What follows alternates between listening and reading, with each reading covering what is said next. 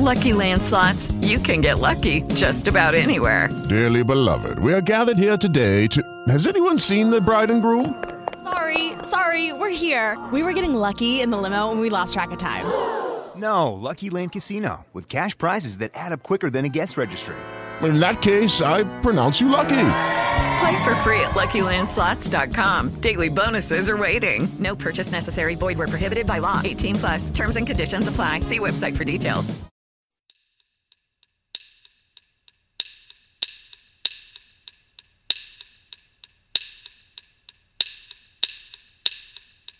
And now, You are listening live.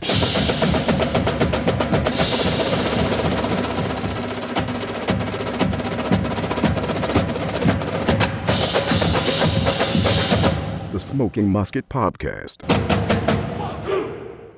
By Godders, welcome to the Smoking Musket podcast. Uh, this is Bart Keeler. This is a new voice you're hearing. You might be used to hearing David Smith, and I understand he is taking a sabbatical right now. But uh, this is Bart Keeler still joining you. I am Barnabas Prime on the Smoking Musket site and Barnabas Prime 19 on Twitter. And I am joined tonight with a new voice on the podcast. This is Mike Miller, the site manager for the smokingmusket.com. You can follow him on Twitter at Mike Miller SBN. Mike, welcome to the podcast. This feels this feels really good. Um, I'll probably fail miserably, and you'll fill in well for Smitty, um, and I'll just do a poor impression of you. Hey, you know what? We just get on here and we just kind of talk about things that might pop up, and sometimes it relates to WVU sports. I, I heard some stuff popped up today. Um, yeah, Oh we'll my lord, that. we got a lot to talk about. That's for sure. um, before we get really started, uh, thanks again for downloading. Don't forget us to rate us on iTunes, subscribe to us on YouTube, and follow us on Twitter, and like us on Facebook. You can find us on iTunes and YouTube at Smoking Musket and Smoking Musket Podcast, uh, and then on Twitter and Facebook, it's just um, Smoking Musket, and our website, smokingmusket.com. All those places you can get pretty up to the minute Mountaineer news for just about any sport we have. We try to keep you updated as much as possible. Um, Mike, we have a game to review. um, so we're, we're going to go through three parts with you tonight. We're going to have part one, do the headlines and the Big 12 Week 7 recap and review that Texas Tech game. And part two, we're going to bring on Melissa Triebwasser, friend of the show and a writer for Frogs O' War, the uh, TCU SB Nation site. She is a wealth of information um, when it comes to TCU athletics. And then in part three, we'll break down the November, or excuse me, the October 22nd matchup between the TCU Horned Frogs and the West Virginia Mountaineers. Uh, Mike, anything you have before we get started? Um, no, I, I actually I think I like this better. Um, I tried the whole Facebook Live video thing the other day, and I just want to say it's really distracting when I've got people trying to tell me to go die. so Yeah. unless you tell me that, We we're good. not. We're good. we don't. We might get that in the comments, but we can ignore those. Yeah, I'll just delete those. live. All right. Well, uh, let's start off with some headlines. I'll run through some headlines for you, and then Mike will break down the Week Seven that was in the Big 12 Conference. So uh, we'll get started with some headlines. All right, the number one women's soccer team down Texas Tech one to nothing on a Ha- Hannah Abraham goal to remain unbeaten in Big 12 play, and they remain at the top of the rankings. Volleyball falls to Baylor 3-1 and are now two and five in conference play, slipping up as we get into the meat of the schedule. Uh, but the men's soccer team continuing also to, sched- to struggle, falling to Buffalo on senior night two to one, a very early senior night. They've only played two conference games. I don't know how much more they've got that they're going to have to play it all on the road, though. Uh, good news coming out of Mountaineer Sports, though. Swimming and diving took home first place in the Big 12 versus Big East weekend swim meet over the uh, the weekend that was. We beat Seton Hall, Xavier, and Butler, um, three Big East teams, and we have a new pool record by Emma Skelly in the mile-long freestyle, which is my second least favorite swimming event. My first least favorite is, or my least favorite is the 400 IM. I don't know if you ever tried that. It is not fun. Two, uh, well, a football thing and then a conference thing. Um, WVU and Oklahoma State will kick off at noon. That game will be in Stillwater, which is technically 11 a.m. Central in Stillwater. Another early start for the Mountaineers on the road. And the final piece of news coming out uh, this week. This was on Monday that this broke. Um, the Big 12 Conference will not expand at this time. Mike, your thoughts? I, I really can't even put it into words. I just think the Big 12 is very poorly run. Um, and I, I'm really worried about where West Virginia ends up after the grant of rights is over. Um, and I know a lot of people have said, "Oh, the ACC, well, that ship sailed." That's not happening. Um, but unless something happens and we're suddenly AAU, um, th- that's not happening. So I, I don't know what the cards hold for West Virginia in the future or the rest of the Big 12. I think they should have expanded. Um, I would have been fine with BYU, Houston, pretty much anybody but UConn because it's UConn. I think they just, they just look dumb the way they've the way they went so public about it and said, "Oh, we're Right. looking at all the, these. These are the 12 schools or 11 schools that made the cut." And then today, no, nobody. We're not even going to look at them anymore. It's done. It's over. Or is it?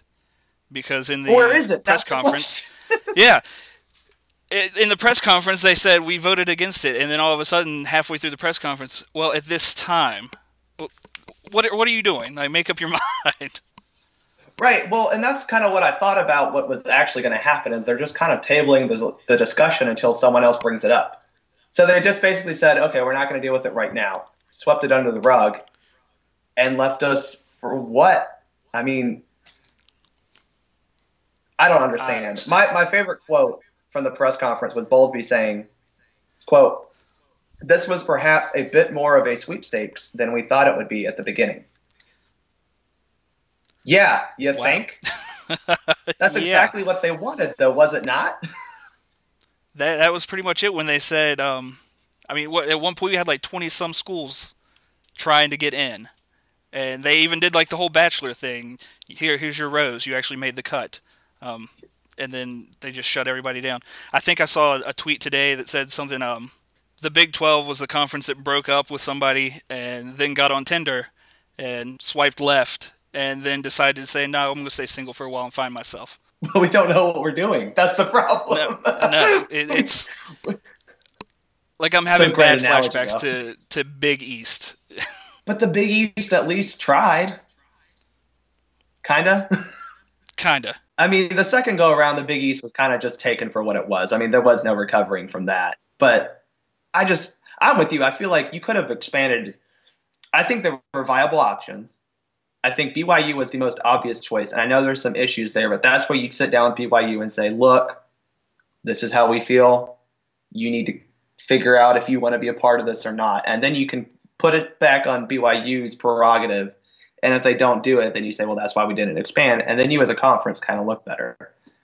But you had Houston, you had Cincinnati, you had Memphis, you had, I mean, you had a number of viable options that were decent and not just football. I think that was the draw for me for Houston and Memphis, is that you're not just getting a football program, you're getting a decent sized city, a decent basketball program, decent programs in other sports, and decent universities. But we don't know what the Big 12 wanted. No, and I still don't know what they want. Wait. and they're so back and forth on the whole conference network thing. It's it. I I don't understand any of it. It's it well, it's been a headache, and it's been a self-induced headache. It's a problem for them, at, at least in my opinion. uh, we will definitely have more discussion about this because, like we said, it's not over. Uh, it's over right now, but it's, It's not never over, over. forever. It's No. never over. Uh, But we do know that we will have a conference championship game starting next year with a 10 team league that plays everybody. I, I still don't know how they're going to split the divisions up. I mean, uh, well, I guess they're not I don't know going if they're to, doing but divisions. they have we don't to. know what they're doing. it's a train wreck. That's the best way I can describe it. It's a train wreck. This is what happens when people make decisions with no real direction. As much as I hate the SEC and the Big Ten, I, I applaud their leadership for having a clear direction for what they wanted to do. Even the Pac 12 had a direction. It just hasn't worked out all that well for them. They had a plan. ACC had a plan. What was the Big 12's plan? they they executed that plan pretty well. I mean, yeah. and we're left here just looking like a bunch of clowns. Well, I mean, most you look at the SEC and the Big Ten. The Big Ten, obviously, the first one to really have the conference network. It works. SEC conference network, it works. We'll see about the ACC network. I think it'll do well because they have kind of local stations that pick up ACC games that get good ratings. From that standpoint, I can see why the Big 12 said, no, we're not sure yet. We'll wait off. But the expansion thing, I think we've seen it pretty clear that we're handicapping ourselves when it comes to being a major player in college football. I hope it's not what happens, but I, I think Oklahoma heads to the SEC and Texas and their little gang in Texas just go Pac-12. I, I don't I don't know. Um, we're gonna end up somewhere, some weird combination of the American Conference and the leftovers of the Big 12, probably. Right. So basically, it'll be the Big 12. I mean. Yeah. Yeah. well, that's my fear is that we we escaped the American once, and now we're looking at it where we could have the possibility, and not that the sky is falling, you know, by Goddard's, but um, this is a real possibility that after the Grant of Rights ends in about 10 years, what is the conference going to do? I think if you expand to 12 teams, you pretty much solidify yourself as a conference going forward. 10 teams makes it easy pickings. Well, right. And I don't know if that was the the whole plan. I don't know if there's some ulterior motive from Oklahoma and Texas to say we can't expand because if we if we want to leave, that still leaves them with 10. That's a viable conference and we're going to get boned on the contract dispute stuff. Um, right. Which I saw thrown around on Twitter a bunch by insiders, quote unquote. Um, yes. Um, I, I do. I feel pretty strongly that I know President Gee and um, our athletic director Shane Lyons wanted to expand, but wanted to make sure it was the right decision for the conference, which I think is the right way to go about it. I mean, obviously you want to you want to make sure that you're doing it the right way, but I think they wanted to expand, and I think the main I think the main reason for that was because we're kind of on this island and we wanted someone who could be a little closer. Uh, clearly, we weren't going to get that. And so, if we're not going to get that, then why expand at all? From our perspective. But, you know, there's a lot of, there'll be a lot more to come out of this as and the months go on. I'm sure someone's going to slip up and talk about something, or, you know, Bowlesby will make a, a clown of himself again. And we'll be have we'll have some more stuff to talk about. And uh, I'm sure this time, you know, next summer, we'll be talking about all this again. It's it's inevitable. Well, especially with the, the especially after next season with the conference championship game, I think it'll it'll add a new wrinkle, and we'll have to go through a season of what does a conference championship game with ten teams look like. I don't know. Uh, well, speaking of the uh, the ten teams in the conference, let's let's recap what we do have to talk about, which is Week Seven of the Big Twelve in the Big 12 Conference? When we say one true champion, we mean it.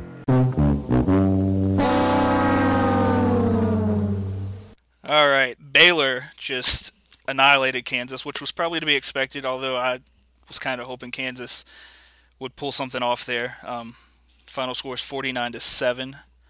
Oklahoma beat Kansas State uh, 38 to 17, and I believe Kansas State kind of tried to make a comeback there halfway through the game. I didn't get to watch it. Um, just followed a little bit on Twitter and ESPN.com. So Oklahoma's on a roll. Um, and then Texas scored 27 points on Iowa State, who scored six. Texas finally scored points on Iowa State. I mean, that is a plus if you're a Texas fan. All right, Charlie Strong. Um, he he's he's in some kind of trouble down there. I mean, the only thing you have to hang your hat on right now is to beat Iowa State yeah. Notre Dame's not a good win. No, not, not at all. Two and five Notre Dame.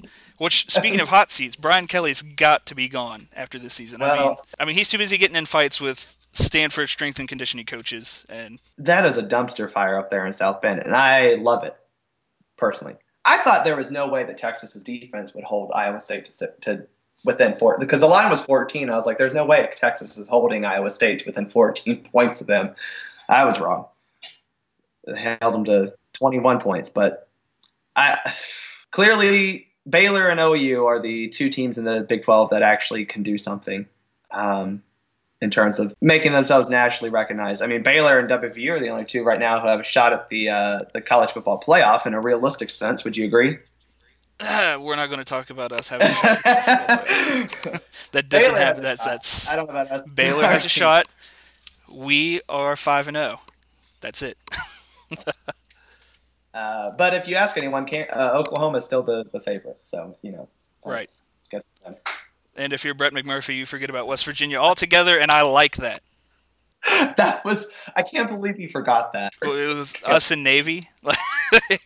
Yeah, who just like somehow like, we're not going to bowl game this year. Cool, okay. No, no. finish five. no, we're gonna we're five and zero right now. We're just gonna finish right now. Season's over, folks. Yep, done. We're done. Well, Brett, and he was supposed to like cover the Big Twelve too. That's the funny part.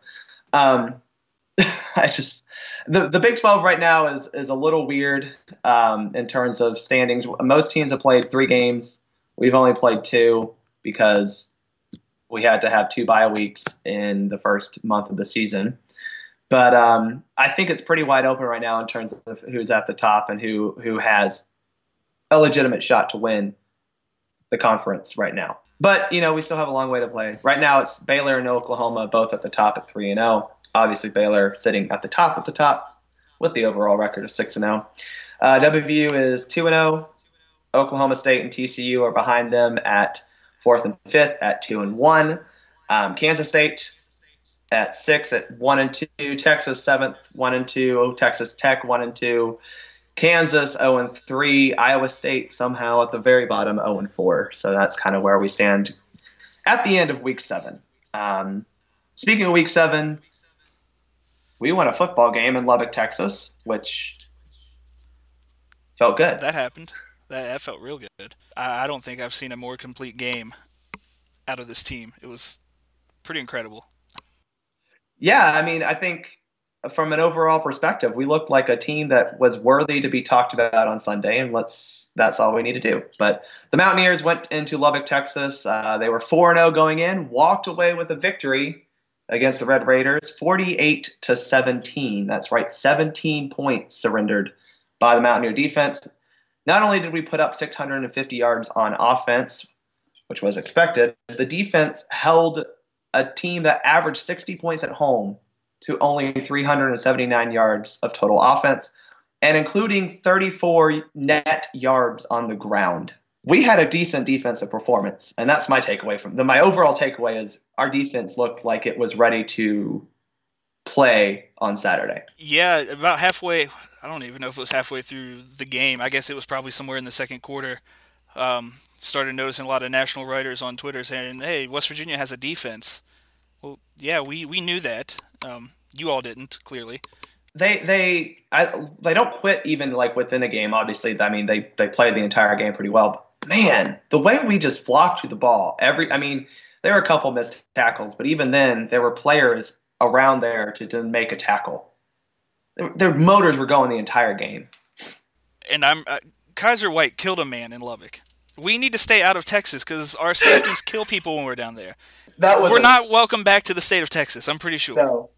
Sorry, we're gonna actually. This is what Big 12 expansion was talking about: is how we're gonna have to leave the conference because there's not gonna be enough players in Texas left after our safeties. And that, I mean, that was a shot. Holy cow! And we had a couple of those too. I mean, it was just like popping everywhere. I loved it. It's a great sound to hear coming from the TV, especially. Um, but overall, I mean, I think offensively too, we did it. We did well. We stuck to a game plan that wasn't. I think the game plan basically was don't get cute and just execute the the play that's been called. And I think we did that very well all game. Yeah, I'd say so. Um, I, don't- I couldn't ask for it to go any better. I would have liked to have had some of those non-calls from Big 12 refs, but I'm not going to complain because of the score. I mean, if the outcome would have been different, I would have been complaining because defensive hugging, I'm pretty sure that's a, a penalty. Well, clearly taking off someone's helmet while defending a pass isn't a pen, pass interference penalty either. But That's you know, true. So When your conference officials have a parody account on Twitter, right. that is all you need to know. I mean, if if we look at all the great parody accounts, um, Dan Beebe, Big 12 refs. oh, I'm trying to think who else has really good parody accounts. I mean, it, it's Well, I mean, all mostly other than good. He's- he's- other than Fake Holgorsen, who's all time great. Um, I really miss him. I wish he was still around. Can we talk about Holgorsen slamming a Red Bull in the beginning of the fourth quarter on the sideline? We just scored to go up. Uh, what was it? Thirty-four to yeah, it was thirty-four to ten. He just slams a Red Bull. That is awesome. It is, and I I remember like reading stuff before, I guess when he came to West Virginia. Uh, there were some stories about how when he was at I think Houston or Texas Tech, when they get up big, he would just go sit in the student section. Like I was waiting for him to do that. If that would have been a home game, I feel like he would have jumped into the lower student section and just sat there and chilled. Like he would have been totally fine. Just chill out there. He probably could have got the card stunt right if we tried that again. But oh my lord, let's not try that again. let's not ever. That was bad. Oh, it was not good. I I think our defense is the star of this game for a couple reasons. Like you mentioned, they're getting national recognition now, which is good. I mean, to be fair, we knew we had a good defense last year, but we weren't quite sure how it was going to turn out this year. But I would say so far, so good. I mean, other than the the BYU game, which was a more of a matchup issue than anything, and I still think our defense played relatively decently. Our defense has been very good in terms of giving our offense. They're not putting a lot of pressure on the offense to have to score a bunch of points, and they're giving our offense extra opportunities to score. And that's what you need from a defense in college nowadays. I was really worried about the defense coming into the season. I mean, with everything we lost and then looking at who we had, uh, career backups, they yeah. have really impressed me. I mean, it's incredible what Gibby's done with that defense and plugging in the holes left by everybody, pretty much. I mean, yeah. defensive line returned, and that's it. So, well, I mean, we're doing all right. And and even still, I mean, we lost a couple players at the beginning of the season from Dravon Askew Henry, you know, going down for a season-ending injury, and we haven't really seen a, a drop off. And I think that I think that is more of a testament to to Tony Gibson's not just his. I mean, he's a great defensive play caller. Obviously, we saw that. Um, but I think his his philosophy and his mentality and what how he communicates to players what their job is, I think, is the underlying story here. Because it's one thing to be able to call up blitzes or not call blitz or you know have a feel for when you want to drop into coverage and whatnot. But like I think on a whole, everyone seems to know what their job is in this defense. And that as a coach is more important than anything. Right, and I think you got you have the guys buying into it, um, and that's that's huge. I mean, they're so scrappy. I guess that's the best word. Look at that interception from Sean Walters. Yeah. that could have just been an incomplete pass, but he—I don't even know how he did that. I, I mean, I don't know. I don't. We haven't had a receiver catch a ball like that this year. That was, I mean, right. through his legs, behind another guy's legs, and that played the game was, around for him. Exactly. That's what I was getting ready to say. Um, I mean, they were driving. I was starting to get a little nervous there, but that just completely flipped the game. I mean, and from there, uh, they didn't. They scored a field goal, um, but they didn't score another touchdown until the fourth quarter. And that was garbage touchdown. And Shelton Gibson was right. They held them to, t- to 10. That's all that matters. Yeah. I mean, really, when you look at garbage time and whatnot, I mean, really, we, we, we held them, for the most part, we held them 10 points. I mean, yeah, that last touchdown was whatever. We go back and then score another touchdown, which made it even better.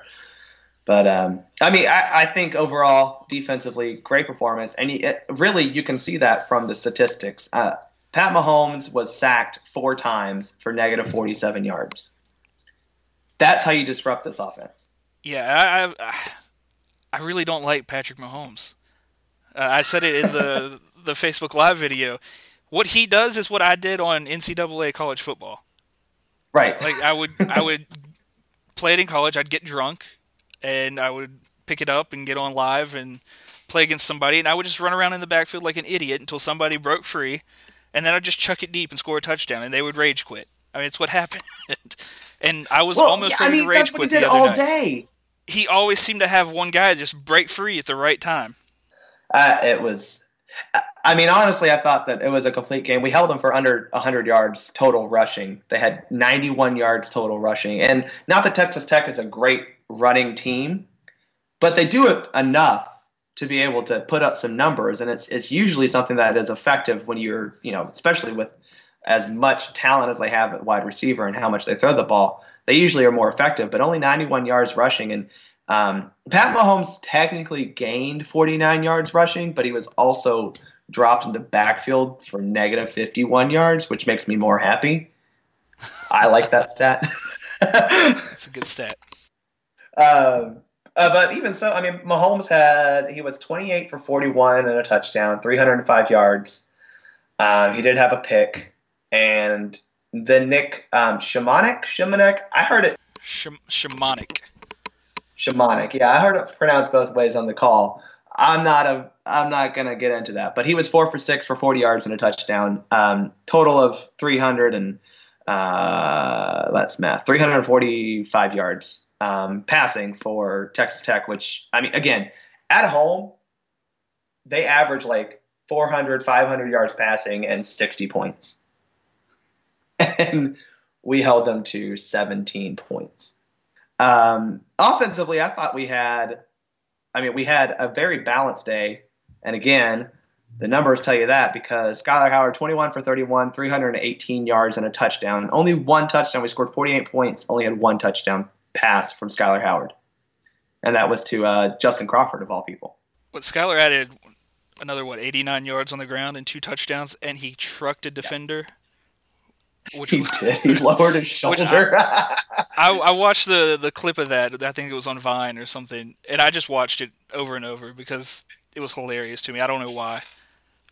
Well, because he's a five ten quarterback running like not over. He just went, ran through. He just lowered the shoulder and ran through the guy. That is, you know, sometimes I like when Skyler does that. Sometimes I go, uh, please don't do that again.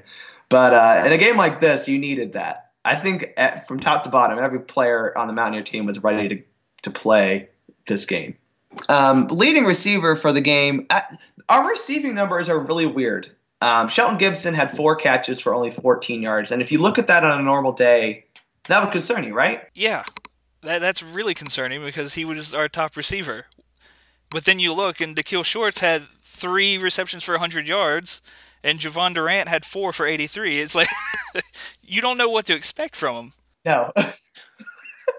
well, and, and I mean, Shorts is the guy. Shorts and Gibson basically kind of ref, uh, their roles. I mean, Shelton Gibson is usually your long ball threat, home run hitter, and he only had 14 yards. But then you got Shorts, who I think he got most of those on that one catch um, on the touchdown drive. But still, 100 yards, that's a lot for him.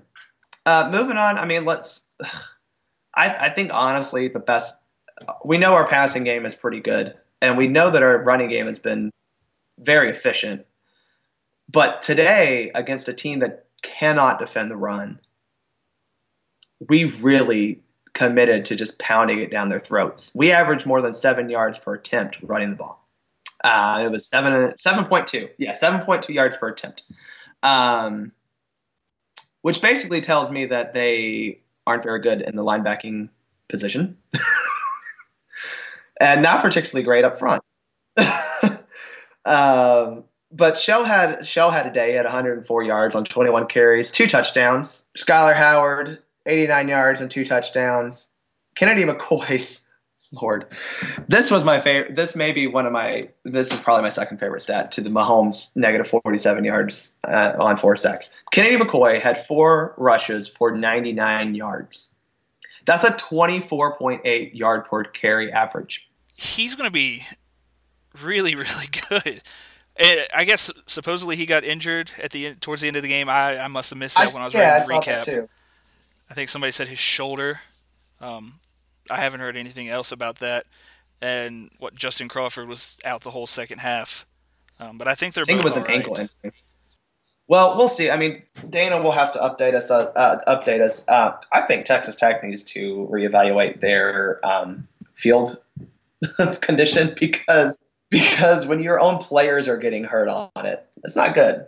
Um, here, here's my big question coming from this game. So we have played Texas Tech now five times. Uh, we got a three and two record against them. We're three. We've won three in a row actually against them. But I feel like every game we played against them has been pretty hard fought and except for the first game, which was more just like a gut blow. we won't talk any more details about that. But is this kind of a rivalry for us in the Big 12? I I think it is. Um, it has that feel, and uh, I think that's something West Virginia fans have been longing for since we joined the Big 12. Yeah. And I know when we joined, everybody said, "Oh, we should have a rivalry with Oklahoma." It's just that's not happening. No, Oklahoma has two rivals in the Big 12. Realistically, Texas Tech is the perfect rival when you think about it. Um, I mean, the the easternmost school and the westernmost school, which I guess for now that's for certain since expansion's dead. Um, That's true. if we got that, we have the history between Dana and Kliff Kingsbury, which I don't know how long Kingsbury is going to be around. I mean, I'll take him in Morgantown when he wants to come be just a quarterbacks coach. Let's do it. I, I, who, I mean, yeah, I think that's definitely we can qualify this as a rivalry game now. Um, Yeah, I mean, looking back at the games, of course, we had the game we won't talk about in 2012. Um, but then after that, what there was the Josh Lambert's last second field goal. Um, Yep. And then last year we ran all over them. Wendell Smallwood and Rushel Shell just ran all over them. But it was still a close game compared to this year. Um, I think it, it definitely has the makings of a rivalry. Well, I think we need to play for John Denver's guitar. I think that just needs to be the trophy. Just the guitar or the trophy that John Radcliffe made a picture for. Uh, Yeah. It needs to happen. like there's such a good backstory, and then in in the future, people can actually say, look at it and say, why are they fighting for a John Denver? But there's a, a history there. And if I look at some of the is. other I mean- schools, some of the other schools play for like Little Brown Jug. I don't know the history behind that, honestly, but it's kind of cool. You're playing for a Little Brown Jug. That's what we need. We need Right. something cool like that. And the John Denver Trophy would be, or his guitar, whatever, whatever we would go with. It's perfect for it. It needs to I happen. mean, if you can have Paul Bunyan's axe, we can have a guitar. I think that'd Right. be perfectly fine. And Um, and um, if we could get this set up before next year, uh, to where that trophy could be awarded in Morgantown, it would be the 20th anniversary of John Denver's death. So that that's like perfect. It, it- all the the signs are there. It needs to happen. All right, listen, Shane Lyons and whomever the athletic director is at Texas Tech, we're going to make this happen. It's just going to happen. We might have to do this as a. I mean, we have a Riot Bowl trophy for the game between us and Iowa State that is literally just a gasoline can that we put Riot Bowl on, but we need to have a real, legit trophy. I don't care if it's a fan trophy. We need to have a legit trophy. Uh, I- yeah, I don't know. I mean, like, I think we need to find that team that we just kind of hate for no reason other than we hate them. I mean, and I think Texas Tech, there are a couple of reasons why we actually could hate them. I mean, clean, good old fashioned hate. That's what we call the rivalry here in Georgia between Georgia and Georgia Tech. They just hate each other. There's nothing wrong with that. You need that in college football. We got to find a team that we hate. That's not Texas. That's not Texas and Oklahoma because every other team in the Big 12 hates Texas and Oklahoma. It would be really cool if we could get Texas Tech to the uh, the Thanksgiving week game and fill Oh, that that spot. would be nice. That's a, that's a good week to hate. I mean, that's hate week everywhere else in college football. Right. I mean, we do have Iowa State that week, so we're if we want to do, we're gonna go we're gonna go give thanks and eat a bunch of turkey and then we're gonna hate. Yeah. It's like American right there. Let me tell you, uh, that is you- you don't get more American get. All right. Well, my final thought is I like the uniform combination. I kind of like that. I love white. I like the gold, white, gold. I think that's cool. It's my second favorite away, away combo. I still like the all whites, but you know that's kind of. I, I don't want to say it's done too much nowadays, but I think it has done too much nowadays. I think that was a very distinguished look we had out there. I liked it. I like it, other than the record that's attached to it. Of course, if you're superstitious, you you know read into all that stuff. Oh, that Well, I think we've had yeah. one win with those jerseys or that uniform. Uh, We have a winning record with the Appalachian Tiger uniform combination. Appalachian And Tiger. I really like that name. I do too. I do too. And if you don't know where we got that name, then go figure it out yourself. All right, I think that wraps up part one. Um, I think we about talked all we can about the Texas Tech win. It was a good win. The Mountaineers are now 5 and 0 in the season, 2 and 0 in the conference. We are ranked 12th in the AP poll, 13th in the coaches poll. So, for everyone who has been clamoring for us to be rated higher, you now have your wish and shut up. And we will now move on to part two, where we're going to interview Melissa Triebwasser of Frogs O' War, the TCU SB Nation site. So, uh, take a break and uh, join us on the other side.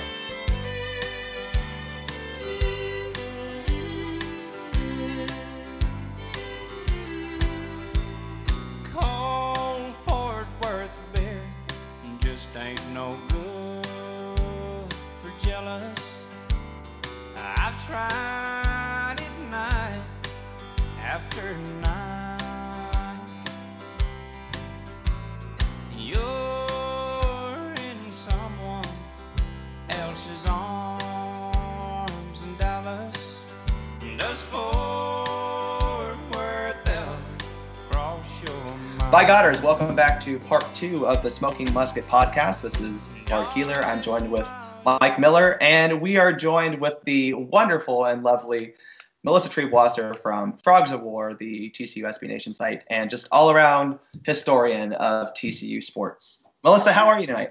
Well, first of all, I have to say, Bart, major credit to you because you did not ask me how to pronounce my last name before we came on air, and you nailed it. So you started the evening with an A plus, and I'm duly and duly impressed.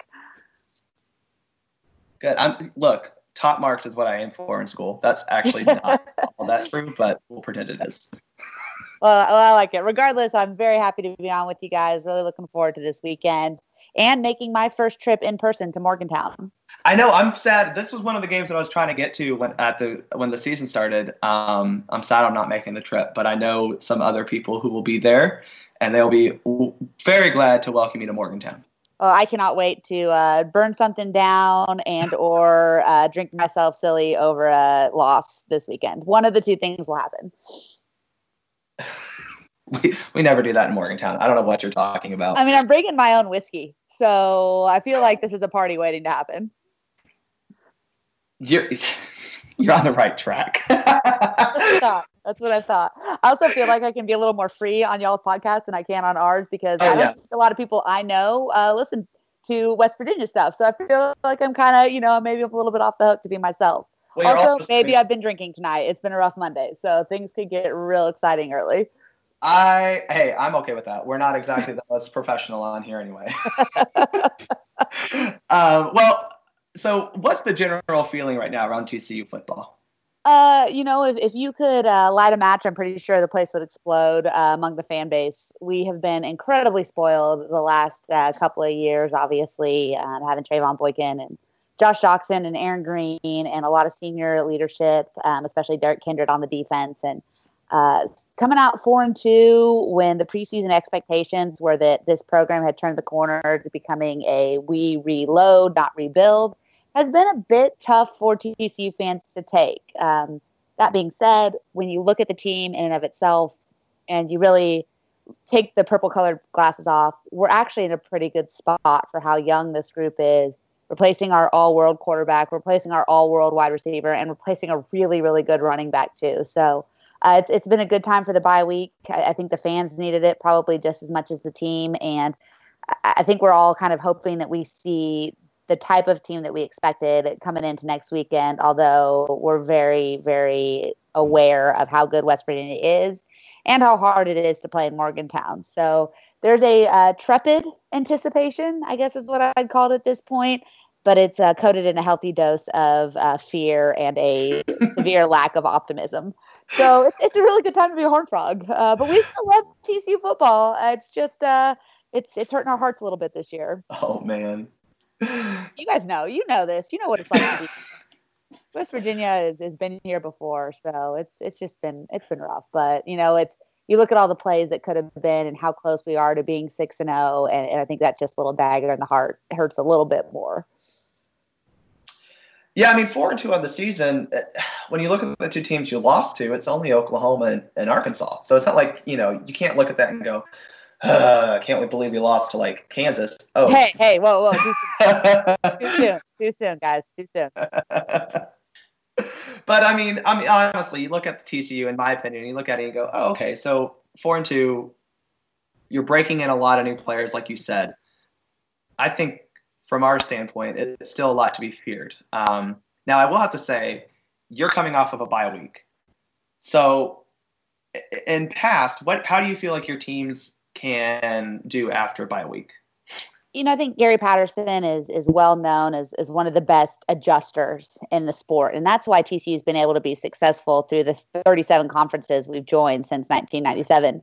Um, is that he's a guy who can take different players and different pieces and not only has the uh, the football mind to move guys around, but enough enough of an understanding of his own ego to do so as well. And so uh, we seem to play well coming off of a bye week, and this team more than others has really needed to step back off the field and take a hard look at themselves. You know, in the film room, on the practice fields, and, and just really in the mirror. Um, you, know, I think you're right. TCU is is a still has a ton of talent, and they're still still potentially a really good football team. They just haven't found themselves yet, and so I think the expectations in Fort Worth are pretty high. But coming off of the bye week, Patterson will have made the adjustments he needs to on defense, um, whether that's rolling out a little bit more safety help um, over the top of our cornerbacks who have been just absolutely abused through the early part of the season, whether that's figuring out a way to uh, get more blitzes, to put more pressure on opposing quarterbacks, or whether that's maybe sitting down our good friends Doug Meacham and Sonny Cumbie in the meeting room and saying, give the ball to Kyle Hicks 30 times a game and the end of conversation. I do think we expect to see a little bit of a turnaround here. Um, you know, I, I, think I said in our pod or and something I wrote last couple weeks here that I would be neither surprised if TCU went six and zero oh or on six for the second half of the season. Um, but we're going to know a lot about what type of team this can be for the second half based on how they show up Saturday afternoon. I expect them to have a lot more fight in them than they've had through the first six games, and and hopefully to to play with a little bit more of an edge that we just haven't seen from this really young team. Again, this is the Smoking Musket podcast. You are listening to the voice of Melissa Triebwasser, Frogs O' War uh, contributor. She is here breaking down the TCU Horned Frogs for us. They come to Morgantown on Saturday, October 22nd. That game will kick off at 3:30, and we are featured on ABC. Uh, so it's going to be a great atmosphere, I'm sure, in Morgantown as a team that we have had a lot of recent history with. I mean, it, has been interesting that these games have all been pretty competitive. Even last year, I felt like it was more competitive than the scoreline showed. Um, but the big key to this game, in my opinion, is that you're replacing this guy named Trevone Boykin. Was he was all right, I suppose. Uh, yeah, uh, he's okay. He's cool. Uh, and you have the September Heisman um, Kenny Hill. Oh God. Has he? has uh, he... I think you mean Kenny Kenny Trill. No, no, no, I'm no. Sorry, we, left Trill, Trill. we left Trill in College Station where it belongs. Well, I mean, obviously you lost some talent. So how has Kenny Hill and you know your other bevy of wide receivers and and running backs how have they been able to replace the? I mean, really the three stars you lost from last season. I mean, the short answer is that they haven't, and and that's really what's been lacking. Um, this team is still putting up a ton of points, but they're doing it in I hate to even say like a less dynamic way. It just doesn't feel the same. And Kenny Hill uh, is an incredible athlete who is a pretty good quarterback, um, but showed a lot of the rust that comes from not playing 18, for 18 months, as well as some of the like sludge that you know just comes from spending too much time in College Station. So I think that was holding him back a little bit. Um, I don't know if maybe if he still had the overalls on underneath his uniform, or you know, maybe you there was a little a little bit hickish down in College Station. No, I mean, I, you know, maybe they had hypnotized them with some of their you know fan cult stuff they do down there. I, I don't know. Like I'm just hoping he's shaking some of that off here over the bye week, um, and that he, he he just settles into being the quarterback that he's capable of being. Um, his ceiling you know, some people want to argue that his ceiling is Trevone Boykin. I- am not 100% sure I believe that. I do think he can be a lot better of a quarterback than he has been. Um, the issue that I'm seeing with him is he just doesn't feel comfortable in the pocket. And the guy that I kind of compare him to right now is Ryan Tannehill. Uh, unfortunately, mm-hmm. another A&M quarterback, but a guy who who doesn't seem real comfortable, a little bit indecisive on when he should take off and when he should stand tall in the pocket. And you know, if he, he doesn't get his first read, sometimes he struggles to either make the second read or to put the ball where it needs to when he has to get to that second and third read. if you can get a wide receiver jetting down the field, he can hit that guy, and he's been really good about it. That's that's how we got into the back into the second half against Oklahoma. But if he Mhm. needs to make the short stuff, if he needs to, um, you know, take something off of the ball, if he needs to make a quick decision on whether to cut and run or or whether just to, you know, relocate in the pocket to find a passing lane, he hasn't been super consistent in that area. I think he can get there, but you know, we, he got thrown into a, just an absolute vat of pressure coming out of the off season, number 13 ranking, replacing a guy that probably should have been, you know, thought of for the Heisman a little bit more than he was in 2014, and, and who was just a really dynamic player in 2015, um, who of course got the high five from Holgo in that Thursday night game. um, but he just doesn't seem like he settled into his role. Uh, that being said, Kyle Hicks has been everything we could hope for and more. Um, trying to replace uh, Aaron Green, he's been absolutely dynamic. We just don't give him the ball enough, in our opinion, most of our opinion here in Fort Worth. um, and wide receiver wise, there is a ton of talented options, but I don't know that there's a guy that Kenny thinks, hey, it's third and six, and I've got to get a first down. This is who I'm looking for first and foremost, and that can be a blessing, and that the defense doesn't know who to cover, and it can be a curse because now you're asking a guy to make a decision out of four or five options instead of being able to say, here's my first read and here's the guy I know I can go to if all else fails. And and I think we're still establishing who that person can be. Though I do think there are probably two really good options in John Diarse and Taj Williams. And if KaVontae Turpin comes back Saturday, which the rumor is he maybe, that changes absolutely everything for TCU. All right, you mentioned uh, Kyle Hicks. How do you how would you grade the running game? Uh, how would I grade the running game, or how would I grade uh, Kyle Hicks? Because Kyle Hicks gets an A plus in my book. Uh, the running game is severely held back by the offensive line. Um, they are really, really good at one thing, but unfortunately, that thing is holding. Um, they may be first in all of the Big Twelve. Uh, it's been really fun to watch, and they really are good at doing it on big momentum changing plays. So it's a skill. Um, it's really hard to know when the worst possible time is to get a 10 yard penalty, but they seem to find it consistently. So hats off to them. Um, the best part about it is mostly it's led by our only senior on the line. Um, so, you know, like I said, it's just been really fun uh, to watch them play. Uh, Austin Schlottmann went down against SMU with a, some kind of unknown ankle injury. He may come back. That'll make a huge difference on the line. Um, but mostly it's just been the lack of touches. Uh, Kyle Hicks has been outstanding this kid is dynamic. He gets it uh, from an understanding of when to go uh, north south versus when he needs to bounce around and find the hole. He's patient. He's fast. He's got you know game breaking type speed, uh, but he's also pretty powerful. Can break tackles. Uh, Trevorris Johnson is a kid who has spent the first half um, of his TCU career severely planted in Gary Patterson's doghouse for whatever reason. Um, but when they've given him the ball this year, and it has not been enough, he has been dynamite. Uh, he is uh, he's a tank. He looks like Eddie Lacy uh, for the Green Bay Packers. He's that big, but has that kind of uh, you know quick feet and ability to hurdle guys and run guys over too. He's really fun to watch. So the problem has been is they just don't want to run the ball in the second half, and part of that's been because uh, TCU only plays two quarters. so um, when you are down by you know two three scores after the first half, it's hard to trust your running game to use that to get back into it. But in the college game, there's no reason to. So uh, it'll be interesting to see what they can do against a pretty dynamic West Virginia front. Um, is that offensive line going to be able to create space for the running game? Uh, is is are the play callers going to trust the running game even if things get shut down early? Because you know, like any good um, offense, it, it's just so much. They're so much more effective in the second half of a football game. Um, but we just haven't seen them use it consistently, and I'm interested to see maybe uh, you know, in Morgantown, if that's a direction that they go, not only to to eat up chunks of yardage, but to give the defense a chance to stay off the field because that's really been the biggest issue. Uh, your defense, um, your defense has been good against teams you'd expect. Uh, I think you're holding your opponents to an average of under 30 points per game. But is it as bad as the uh, the Oklahoma game, or is it as good as the uh, SMU game? It's not as good as the SMU game. Um, it's it's not a, it's not a group that's going to hold guys to three points. Um, Is SMU just that bad? Yeah, SMU was really that bad. Um, I, you know, let's all shed a tear for them not making the cut for the Big 12 today. Um, okay, I'm good. Uh, they're really bad, especially because they had just lost their uh, stud quarterback like two weeks prior, and so I don't really count that game as anything but just a chance to get a win.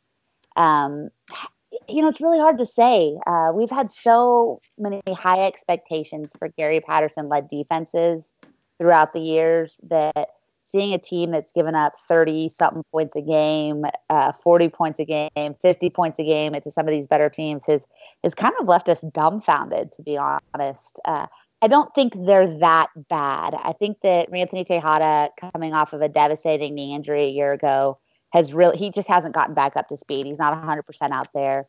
Uh, Kenny Iloka blew out his knee um, in a blowout against SFA, covering a punt last year. He hasn't gotten back on the field. Uh, and, what he's really brings is leadership. And him not being on the field isn't as, it's as much about the way that he uh, diagrams plays and he gets guys into the right spots and he he acts as Gary Patterson's voice on the field. That's been missing as much as his sheer ability to cover people too. Because I don't know if you've watched a lot of TCU defense, but hmm. uh, watching the way that uh, the younger the younger white out there for uh, West Virginia tore up Texas Tech, um, I'm, I think that Ranthony Texada, Denzel Johnson, uh, Nick Orr, Niko Small, if they are watching game tape, they're having nightmares of him just running past them and not seeing anything but just a blur of, you know, blue and gold. So uh, that scares me. It scares me a little bit with West Virginia's attack. Um, I do think they've shown signs of improvement the last couple of weeks. Uh, they did a really good job against um, Allen Lazard and Iowa State and against Courtland mm-hmm. Sutton at SMU uh, and against um, uh, I cannot remember the name of the guy, but but Kansas actually has a pretty good wide receiver. I can't remember his name. He's pretty good. Uh, really? yeah. This is insi- this is insightful. Yeah, if they had um if they had a, a, like a quarterback, and yeah, they're actually the kid that they went to. He looks like he's going to be legit. Like Kansas might not be embarrassing next year. I haven't decided. You also can't count anything Kansas does against TCU because even in 2014 when we were really really good, it took Cam Echols-Luper bringing back a punt in the fourth quarter for us to beat Kansas. I, I, just don't I don't understand Kansas. Um, but you, you know they're, they're showing signs and again having that extra week of film and practice and rest i expect them to perform better against west virginia. That being said west virginia offense looked all world against texas tech and of course i think i could roll out the high school where i work out's offense against texas tech and they could probably put down 35 points so hard to say. Um, but I, I think it's i think it's gonna this is gonna be a shootout. I don't think we can stop the mountaineers enough to not have to go and put 45 points on the board ourselves uh, again, this is Melissa Triebwasser joining us on the Smoking Musket podcast. She is breaking down TCU as we get prepared for the game this Saturday in Morgantown. Uh, switching gears a little bit, let's talk about the Big 12 as a whole. Um, first major question why is Baylor allowed to win football games this year? You know, I used to believe in the football gods. I used to believe in a thing called karma, and I am really questioning the existence of both uh, this year. So they're either setting us up for some huge, like Baylor is going to fall off the face of the planet and lose their last six games, or we might as well just welcome our new uh, overlords from Waco and watch them go undefeated and me completely quit on college football altogether.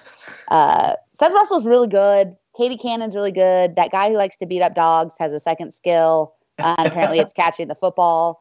So um, I don't I don't want to know what his third skill is, honestly. So uh, it's it's just not fair. And and I'm I'm really debating uh, going to Waco or not because I, will wait and see how we do the next two weeks. But I don't think I could travel down to that place, give them my money with the way that their athletics department is being run, and then watch them beat us.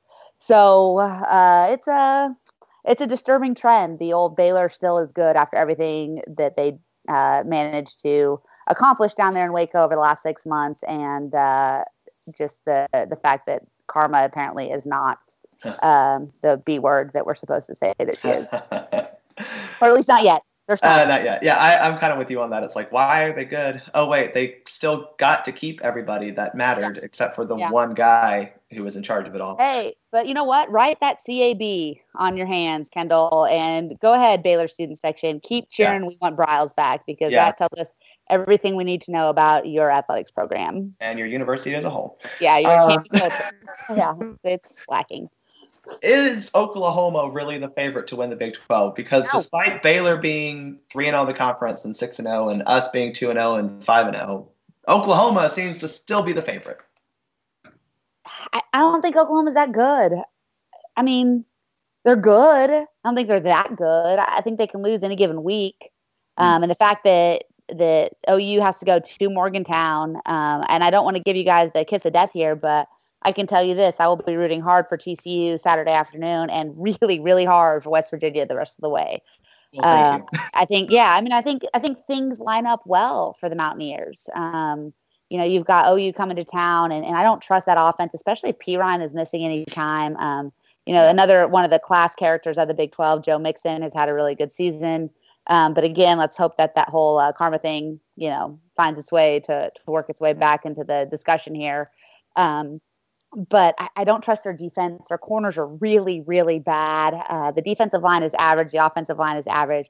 Baker Mayfield can still go out and win games on his own, but you know if you're a fan of a team not named Oklahoma, you hope that that's what he tries to do. And Yeah. I would not be surprised at all if he his ego trips him up this Saturday in, in Lubbock or against Texas Tech. I think he's going to Lubbock.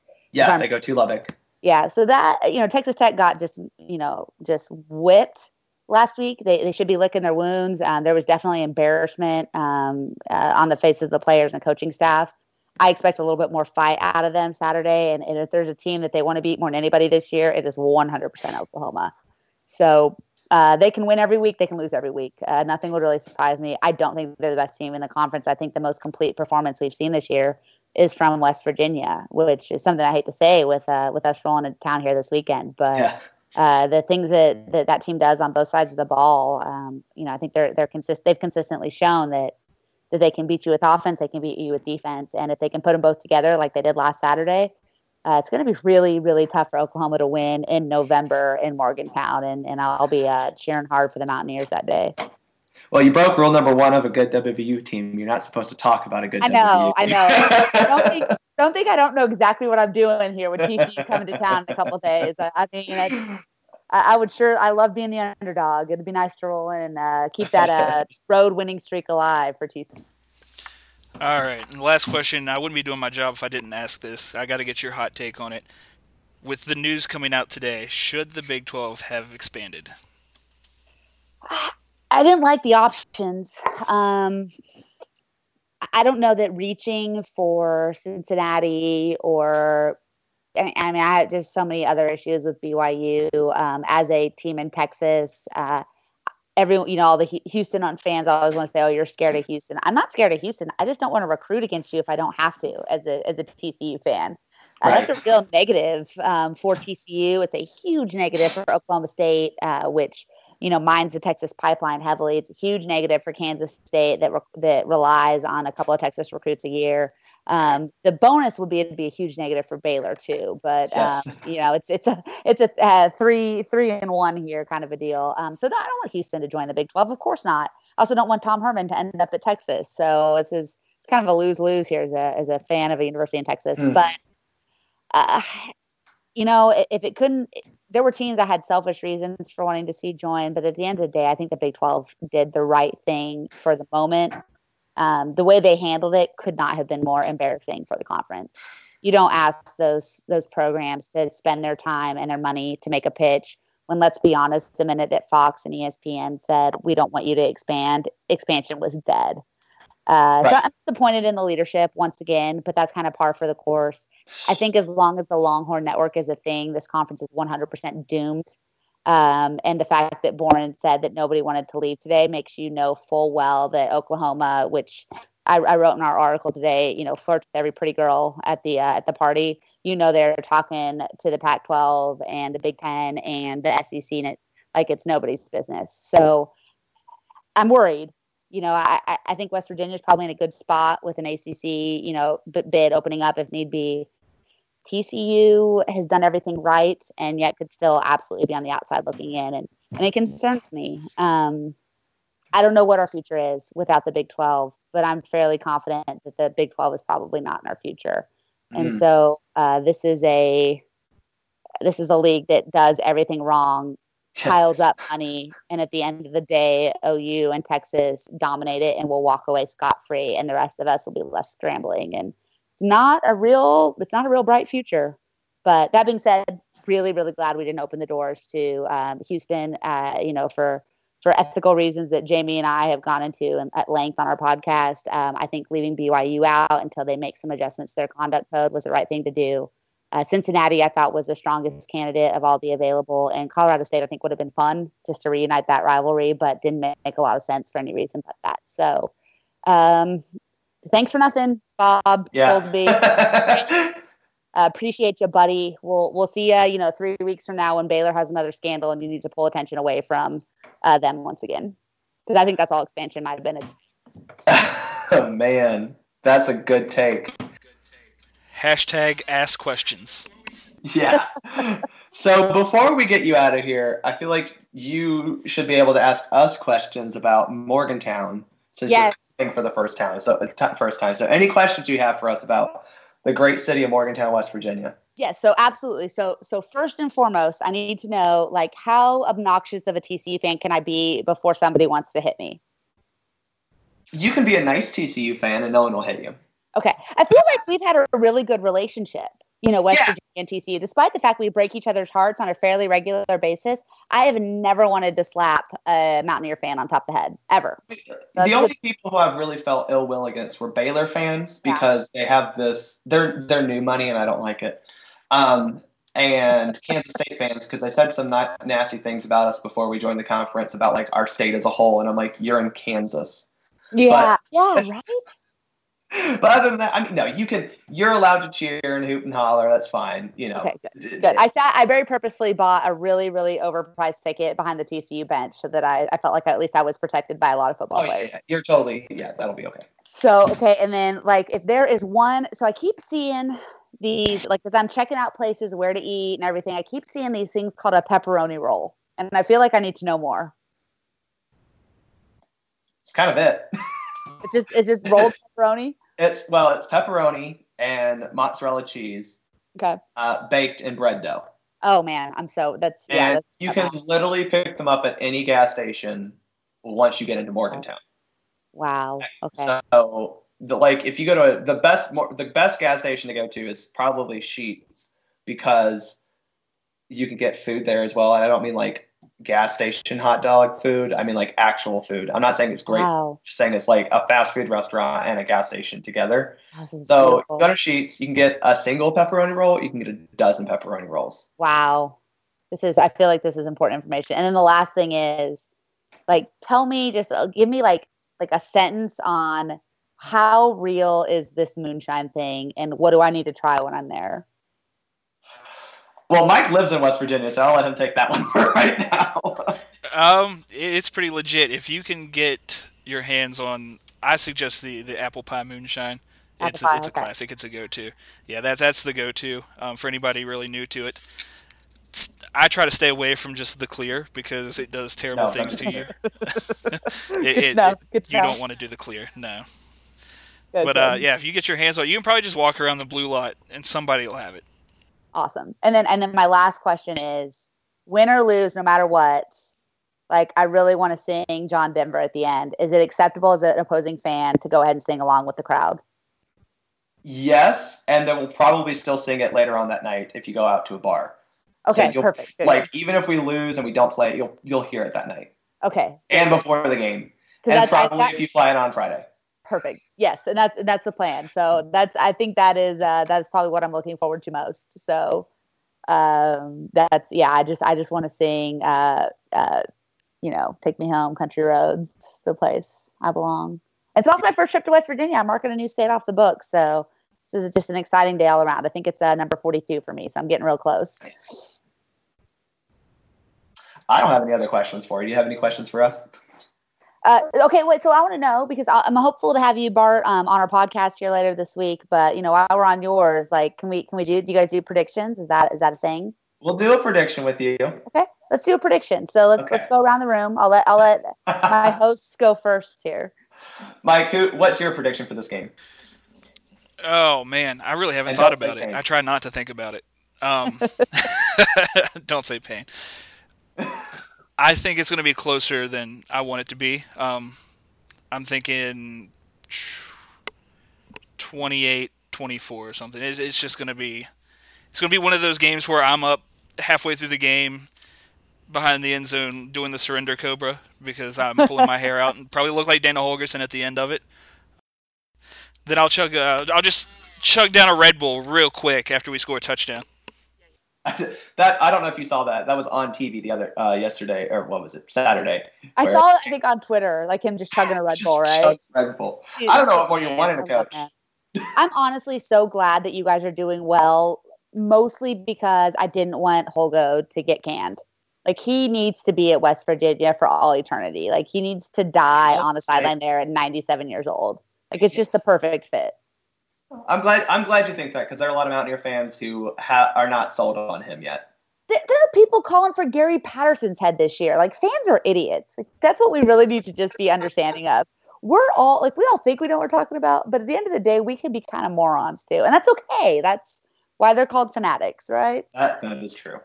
Um, I think it's going to be a little bit higher scoring. I think that our defense is good, but I do think that TCU has, especially coming off of a bye week, has the ability to put up some points. So I think it'll be something more like 37 to 30 or something in that range where, you know, we're going to have some stops, but there are going to be some points put up.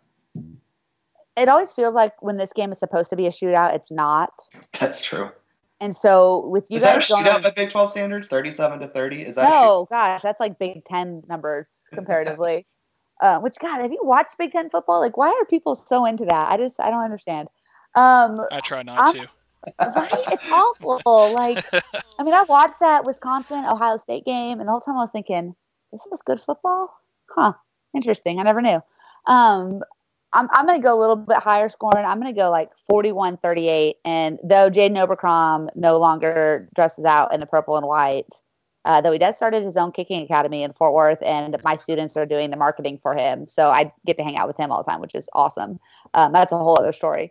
But uh, I, I think I think Brandon Hatfield is going to have a second game-winning field goal in uh, in a row here, and, and he's going to knock it through for another another just heartbreak in Morgantown. Because I can't pick against my team. I don't know how confident that pick is, I have but I can't pick problem against with that. them. I understand that. Yeah, you just you can't do it. You can't do it. I never. I won't do it until they they tell me that I'm supposed to, and I haven't really had to pick against them since like 2013. So that's nice. what we're going with. Yeah. All right. Well, I appreciate you coming on. Um, again, that was Melissa Triebwasser from Frogs O' War, our sister, brother, whatever you want to call it, site on SB Nation. They are great. They have a very funny Twitter account as well. So give them a follow. Uh, Melissa, thank you very much for coming out. You can follow her on Twitter at the Coach Melissa. Um, so yeah, I'm, I'm very excited for you to come up to, to Morgantown, and I hope to hear all about it. Absolutely. I will be, uh, I'm sure that I'll be tweeting like crazy and uh, maybe they'll even let me run the Frogs O' War Twitter in game, uh, depending on how things go, which could, which is always, you always know when it's me. There's a lot of gifts involved when I'm running that, the Twitter. Your gift game is on point. My by the gift game is on fleek. Yeah, it's it's pretty solid. When it's funny, it's usually Jamie. When it's like you're like, oh, I'm not sure if this is funny or not, that's usually me. But I try really hard. Well, thank you very much for coming on. We'll let you get back to uh, your evening. And uh, we look forward to seeing you and the Horned Frogs in Morgantown on Saturday. Go frogs.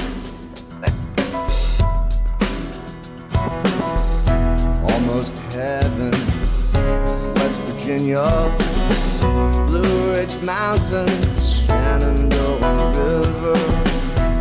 By Godders, welcome back. This is part three of the Smoking Musket podcast. Uh, Want to thank again Melissa Triebwasser from Frogs O' War, uh, great friend of the show, great people over there at the SB Nation uh, SB Nation site.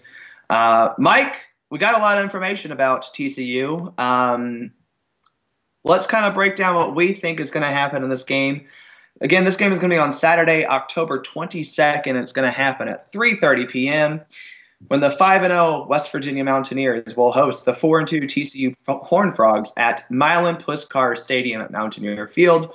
The game will be broadcasted on ABC. Uh, WVU is 2 0 of the Big 12. TCU is 2 and 1 of the Big 12. Their only losses to Oklahoma. What do you think of this game right now? I have that apprehensive feeling about it. That's that's the best way to describe it, um, because I, I really don't know what to expect. I think what I, I'm with you. I'm apprehensive for a couple of reasons. One, this is that perfect game that WVU seems to always have. after we get rated really highly, and then all of a sudden we actually have to play a real opponent. I think when, when I'm looking at this game, I look at who TCU has played and who they've lost to, and kind of how they lost. I mean, they they're four and two. They beat they've beaten South Dakota State, an F, an FCS team, but a good FCS team. Uh, they beat um, SMU, not a great not a great football team. They really struggled against Kansas and needed Kansas to miss a field goal in the dying seconds to win that game in Lawrence.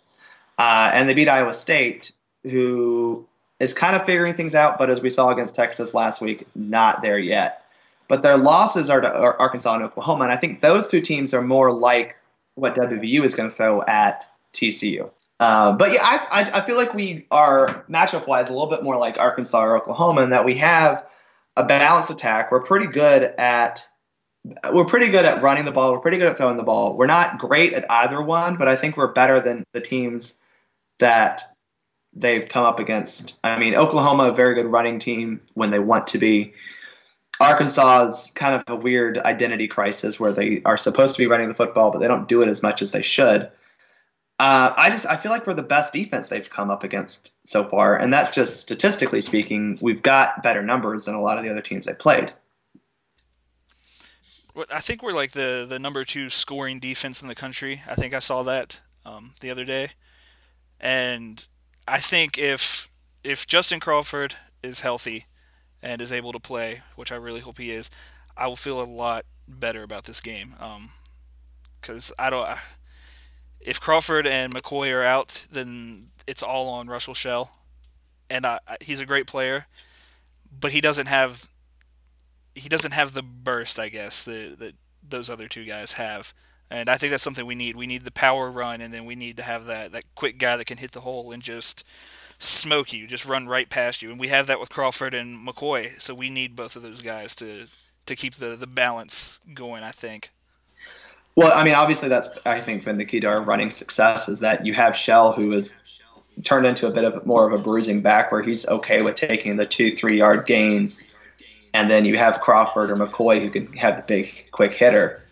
Um, I don't, I don't think I, I don't know. We won't know until Dana tells us, but I don't really feel like the McCoy injury will be that big of a deal unless it's a real injury to his shoulder. Um, obviously, with Crawford and an ankle injury, that's a little bit more um, impactful when it comes to you know being a running back. But hopefully, it's just a they fell hard on the turf and they'll be okay but I agree. That's kind of the one place where it's like, oh boy, we can't have both of them. I don't like having just one of them out, but I, we definitely can't have both of them out, and that's that won't be good for us.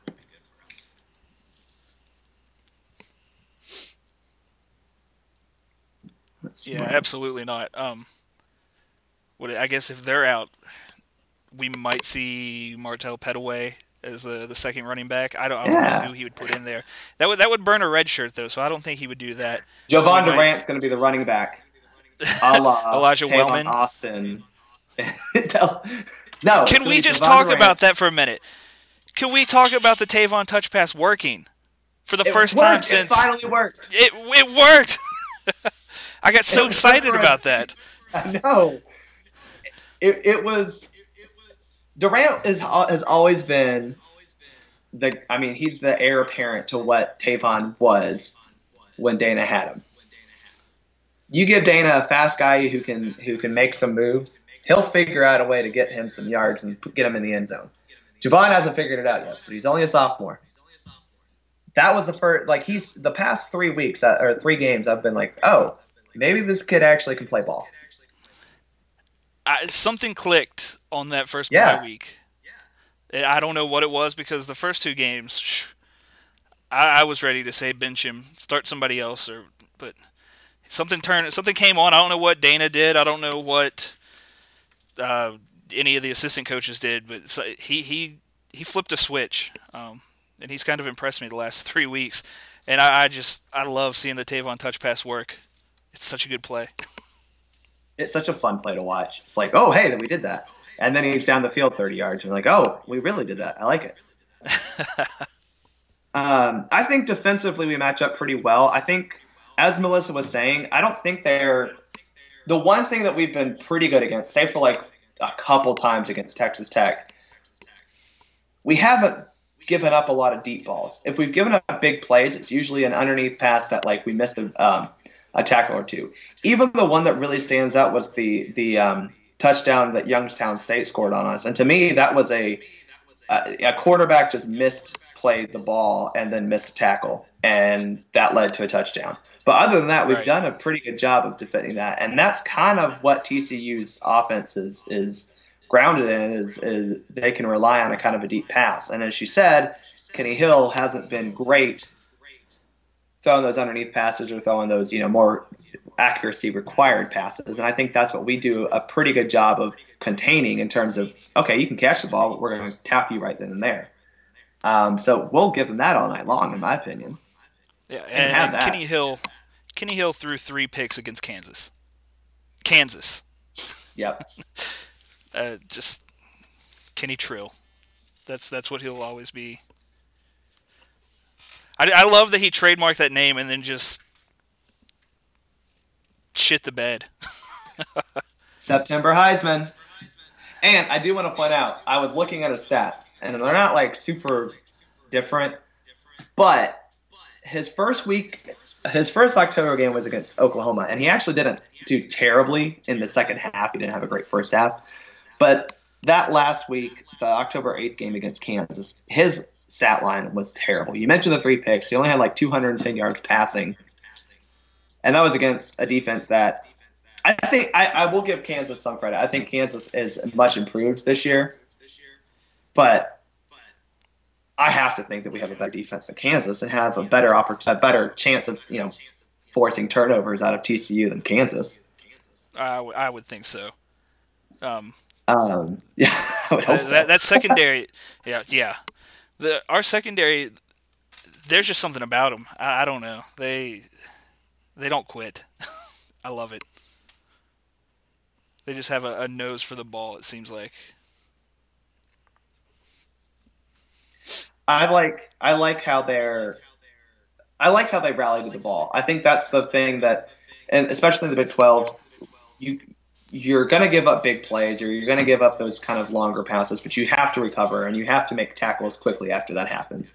And we usually have two, three guys who are rallying the ball to make that tackle real quick to not allow the play to get any bigger than it is. And if we can continue to do that against TCU, which offensively is pretty talented, but defensively, I think is very susceptible. I think they're going to give up a lot of points. They have given up a decent amount of points in every game they've played. I mean, the, the only anomaly is the um, the SMU game when they gave up three points. But that was, I mean, that's that's Southern Methodist, so I, I don't know what to make of that.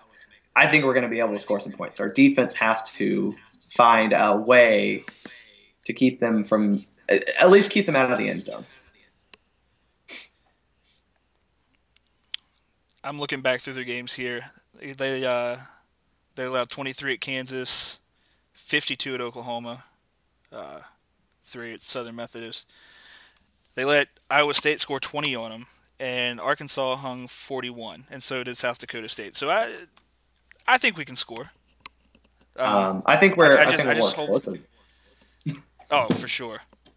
I, I just hope everything works in our favor because I know how how we love to get overexcited about everything and then just fall apart in an embarrassing fashion. Yeah, and that's going to be the hard part, I think, if it, if it happens for Mountaineer fans, is to not look at it and go, "Oh my gosh, what happened?" Well, we played a really good football team. I mean, at the end of the day, we're in a real football conference now, where you have, for the most part, nine games on your schedule that are tough games. And say what you say well about Kansas or Iowa State, they're still big time conference games. I mean, shoot, I live in Georgia, and Georgia just lost to Vanderbilt on homecoming. You should have seen the devastation on their faces. I was happy. I had fun on Saturday. They did not. But you have to come ready to play, and it does scare me a little bit that TCU is coming off of their bye week. But I don't really know. I haven't seen potential from them as a whole team to say, oh, well, coming off a bye week, they're going to be really good. So that I, I don't know what to, I don't I don't know what to make of it. I think this is a different team than it was last year for TCU. Um, I, and I think West Virginia is a better version of what we were last year. Yeah, I'd say that's fair. Um, I, I think my my head tells me it should be fairly easy. Um, my something else in me is saying that it's it's not going to be easy and to prepare for the worst, but I don't know. Yeah, I, I'm with you. It's like, okay, don't get overhyped. Don't get overhyped. But I mean, when I look at that on paper, I think we're gonna. I, I feel like we have a good chance to get. I don't want to say it's gonna be a huge win. I don't think. Again, I think that la- that game last year, personally, I looked at it and go, okay, we lost, but like, we didn't lose as badly as the score showed. We we made more mistakes than TCU, and that's what happened. We still for the most part, played a decent game. But if we can if we can hold their explosiveness the way we were able to against Texas Tech, and if we can just be patient and not I think this is one thing we did well against Texas Tech. I think we did we've done this well pretty much all season. We're not trying to score on one play. We're gonna throw those long balls to Gibson. We're gonna throw those long balls to you know Shorts or or um, you know, who uh, Durant, whomever we, we're gonna throw the long ball on occasion. It's okay. I like it, but for the most part, we're trying to grind out drives, and I think that has worked in our favor every single game. Where we're, as long as we get into the end zone, we'll be okay. Right. Gotta score and uh, that, that was that was the big stat from Saturday's win. Uh, I think we were eight and eight in the red zone, which is amazing. I think Yeah. six of those were touchdowns. Is that, is that, is that what it was? Yeah, and, and, So, uh, the one yeah, field yeah, goal we I'll take missed that. is outside of the touchdown too, or it's outside of the red zone. Right. So I'll take it.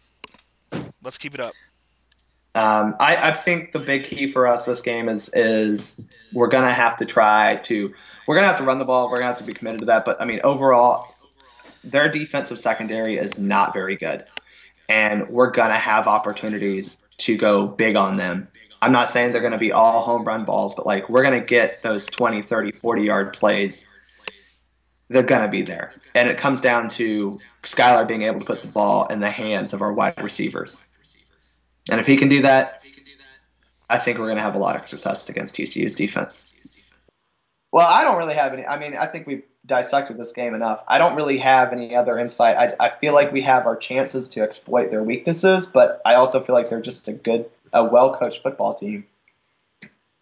And I feel like we're going to win, but this is the first real big real big game we're going to have this season against a you know someone who was supposed to be a real conference title contender.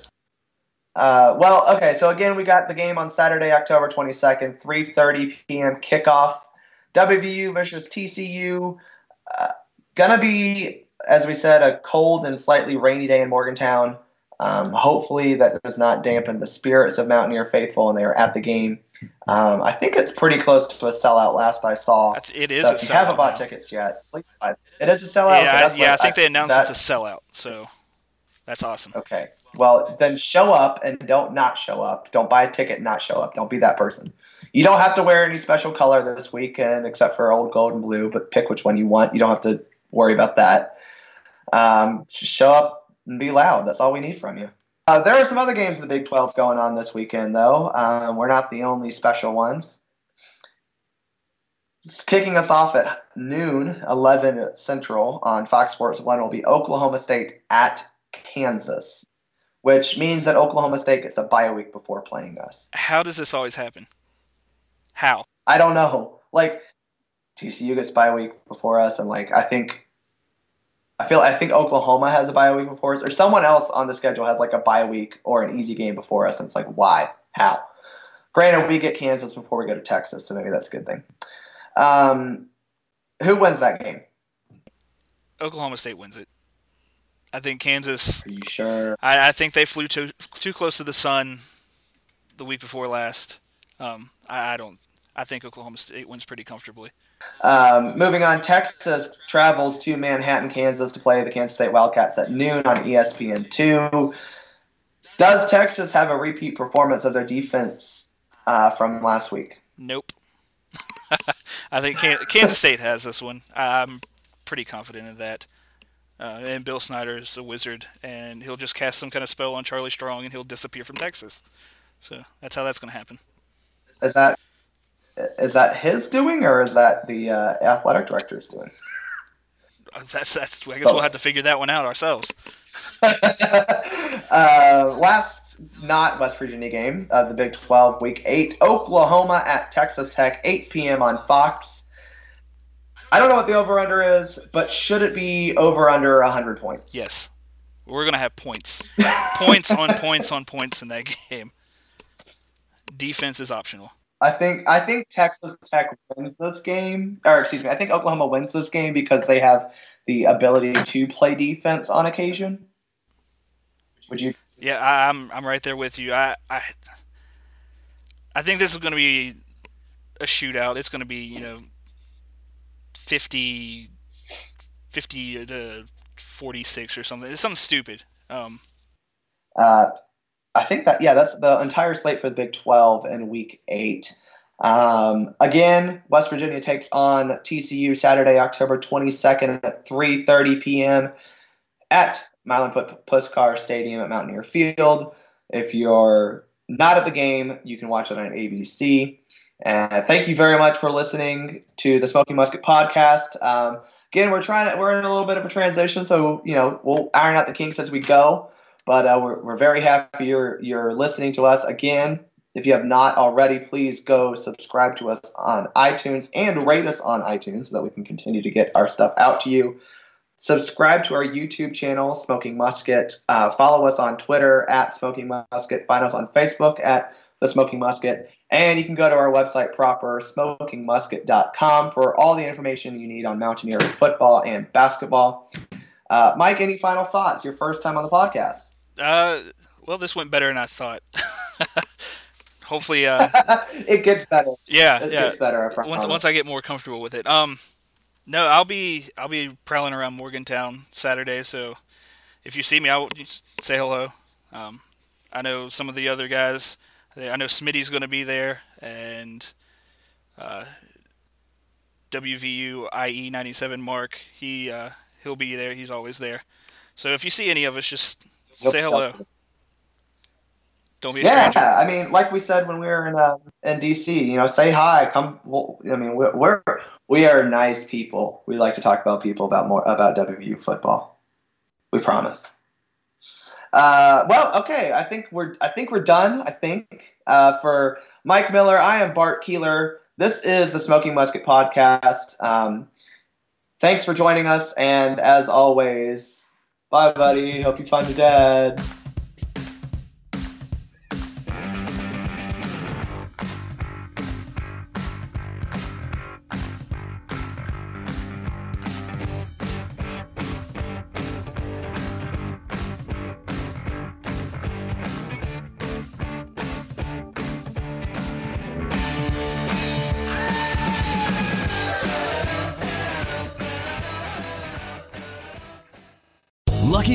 Casino asking people what's the weirdest place you've gotten lucky? Lucky? In line at the deli, I guess? Aha, in my dentist's office.